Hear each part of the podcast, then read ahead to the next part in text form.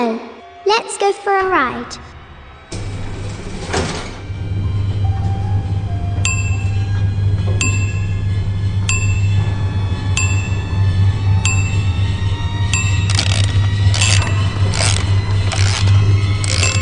Here we are, ninth story.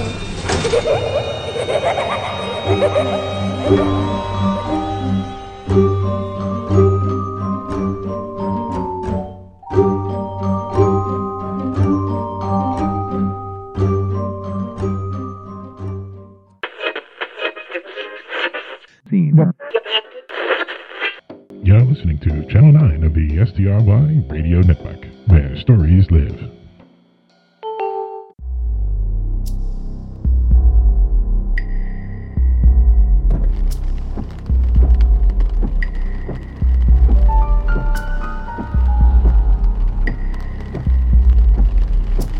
Panic is a freezing hot dagger to the brain.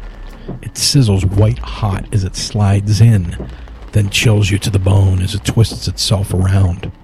For a time, I'm not sure how long, I sit dumbly and stare at the back of the cop's head. I know the car is warmer with the window up. In fact, as my vision slowly returns, I can see condensation forming on the window next to me. But I'm cold. Cold like the blast of icy wind that tells you fall's done and winter's here and you should have put on more than your girlfriend's bathrobe when you stepped outside to grab the Sunday paper. The cop fiddles with the radio, catching mostly static. My prisoner of. I'm going to report about the storm and how it's affecting the local area. Heavy rain continues in the Springside area with many local streams at capacity, and the White River is overflowing its banks, resulting in heavy flooding on roadways and damage to the Southwest Power Station. Local authorities are requesting that all drivers stay off the roadways unless absolutely necessary. Crews, along with state and local law enforcement, are on site at the Washington Bridge, which is near collapse at this time. If you're on the road tonight, please avoid Main Route 32 and the subsidiaries. Sheriff John Wesley had this to say. Yeah, apparently we've uh, kind of got our hands full with this situation.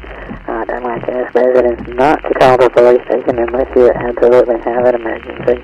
And uh, do not be on the road tonight unless you are in an area that is in imminent danger of being flooded. If you are in a safe area, you're advised to stay at home, stay safe, and wait for the power to come back on. Stay tuned, and we will provide updates on the hour as developments occur. In local news, the Jayhawks I hear him mutter something as he shuts it off. I close my eyes and wonder again how I ended up in this situation. It's weird that I remember cheeseburgers, Chesterfields, and the Beatles, but I don't remember if I live alone or own a dog. There's a huge selective gap in my memory, and I start to think that it has more than a little to do with the silhouette in the front seat. I shift, trying to get the pins and needles in my arms to settle down, and close my eyes. They sting whether open or closed, but it makes it easier to focus. At first, the lack of visual stimulation just makes it easier to focus on the thick throb in my jaw, but with effort, those distractions fade. I try to remember something, anything. I try to recall what I had for breakfast, who I last talked to on the phone, if I had a favorite song. The memories are there, but they're slick, wriggling things, and I have Novocaine in my fingers. It's not going to work this way. I focus on breathing in time with the steady rhythm of the wiper blades and let the white noise of the rain wash away the fear and confusion. I know I'm still in the car, still hearing the rain as it patters on the roof, but I'm also in a field. It's after sunset, and the wind is in my face.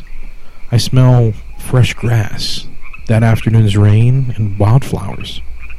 Somewhere nearby, there's an enthusiastic frog talking about flies, lily pads, and perhaps a porcine lady he fancies. Someone is with me. I can feel the thunder of horses approaching. Sweat pours over my face as they get closer and pass by. Suddenly, I'm in a long hallway. I hear my footsteps as I walk. It's dark, but there's moonlight coming in from a window ahead. I can hear muffled conversations and the sound of televisions as I pass by closed doors. This is an apartment building. I smell food.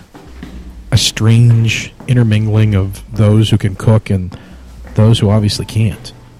It's beef and gravy, pork chops and apple pie, but also burnt fish, too much vinegar, and a foul, dark odor I can't place. There's a door ahead, and I fiddle my keys out of my pocket and reach for the knob. Metal protests and glass shatters. Water peppers my face, and I'm upside down.